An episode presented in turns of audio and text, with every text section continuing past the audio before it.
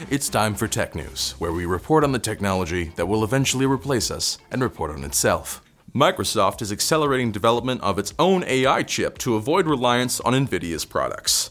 The chips have been in the works since at least 2019, are built on TSMC's 5nm process, and are known internally as Project Athena, because perhaps nothing says God of wisdom and war like modern AI. Select employees at Microsoft and OpenAI already have access to the new chips for testing with large language models, or LLMs, and we might see a full launch as early as next year.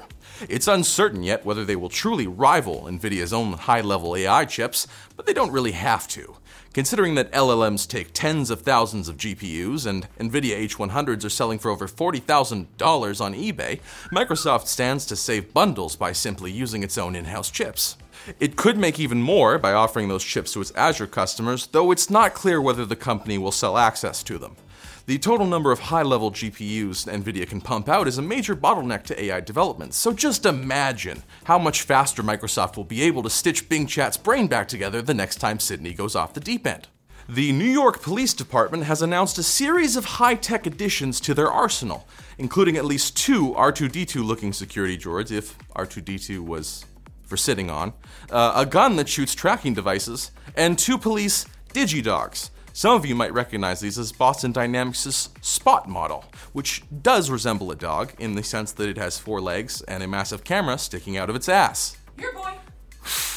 Right there, officer. That's where I was cameraed. That's how you get the dog snoots. You put the camera right in the dog's ass. The dog robots were actually first contracted by the NYPD two years ago, before the contract was canceled because critics found it creepy and dystopian. What? Crazy. Now, they've acquired two for $75,000 each using asset forfeiture funds, which is money and property taken from people who may or may not have committed a crime. So don't worry, it's not tax dollars. The police stole it fair and square. As for the security droids, they're essentially just mobile cameras that cruise around at a brisk walking pace like space age trash cans. They will initially be chaperoned by a human police officer, presumably to prevent them from getting jumped in an alleyway and forcibly decommissioned by a bat with a nail through it. New York style, baby. Or to just pick them up if they fall over. They look very bottom heavy. just push me. You heard of cow tipping. Try robot tipping.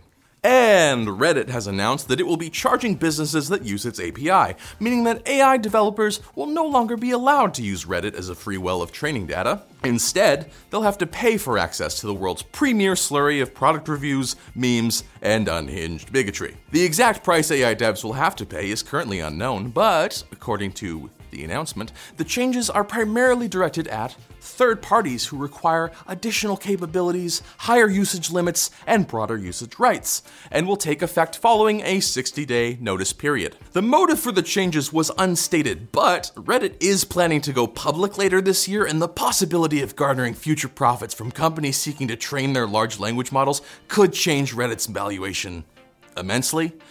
CEO Steve Huffman described the company's authentic conversations as particularly valuable to LLMs, saying, There's a lot of stuff on the site that you'd only ever say in therapy, or AA, or never at all. Yeah, there's also a lot of stuff on that site that no one should ever say to anyone. Ever. Very authentic, though. Authentically racist. So authentic. Nothing hits like a hard R on Reddit. Now it's time for Quick Bits, brought to you by Guardio. Hacks can happen. Trust us, uh, we we know. Guardio is a browser extension that helps protect you while you browse online. It's super common to save lots of your sensitive data in your browser. It would be nice if things like two factor authentication were enough, but with more and more ways to bypass these safeguards, Guardio is both preventive and responsive in the ways it combats scammers. Whether that's letting you know a site may not be what it seems, or informing you that your information is at risk so you can act right away. After installing Guardio, it takes 30 seconds to perform a scan and see how secure your browsing is. And one Guardio account covers five family members at no extra cost. So for a secure browsing experience, get started at guard.io slash techlinked for a seven-day trial plus 20% off a monthly subscription. Give me your ears, and in return, I will pay you five QuickBits, the going market price for ears.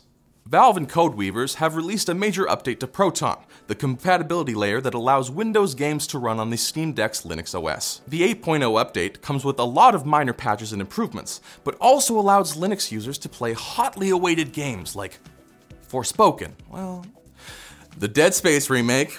That's pretty good. And of course, Chex Quest HD.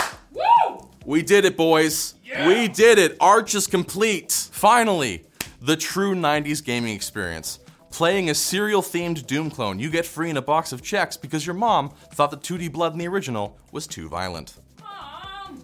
Shut up, you little brat. Don't make com- mom come down there. I've been working hard. While Google is trying to convince us that we don't need ChatGPT because we already have AI at home, employees who tested Bard are giving it glowing criticisms. One tester called the AI cringeworthy, and another called it a pathological liar. In response to these criticisms, Bard told me privately, Milady, as a 32 year old mother of three, I'm doing my best. Tips Fedora. He wrote out Tips Fedora, obviously. And also, none of that happened. I made it up. Bungie has decided to expand the anti cheating policies in Destiny 2, specifically to curb the use of things like programmable controllers and keyboard adapters that allow complex macros and aim assist.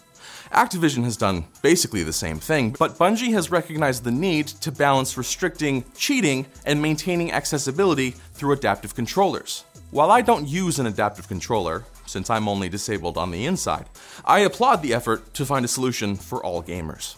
The US's National Reconnaissance Office plans to launch a sensor satellite prototype into space within the next year that will be able to track moving targets back down on Earth. The NRO's director says the sensor will provide day night, all weather detection and tracking of ground and maritime targets. But what if I stand still, US government? Bet you didn't think of that now, did you? Their vision's based on movement. If I stand completely still, you'll never know I'm here.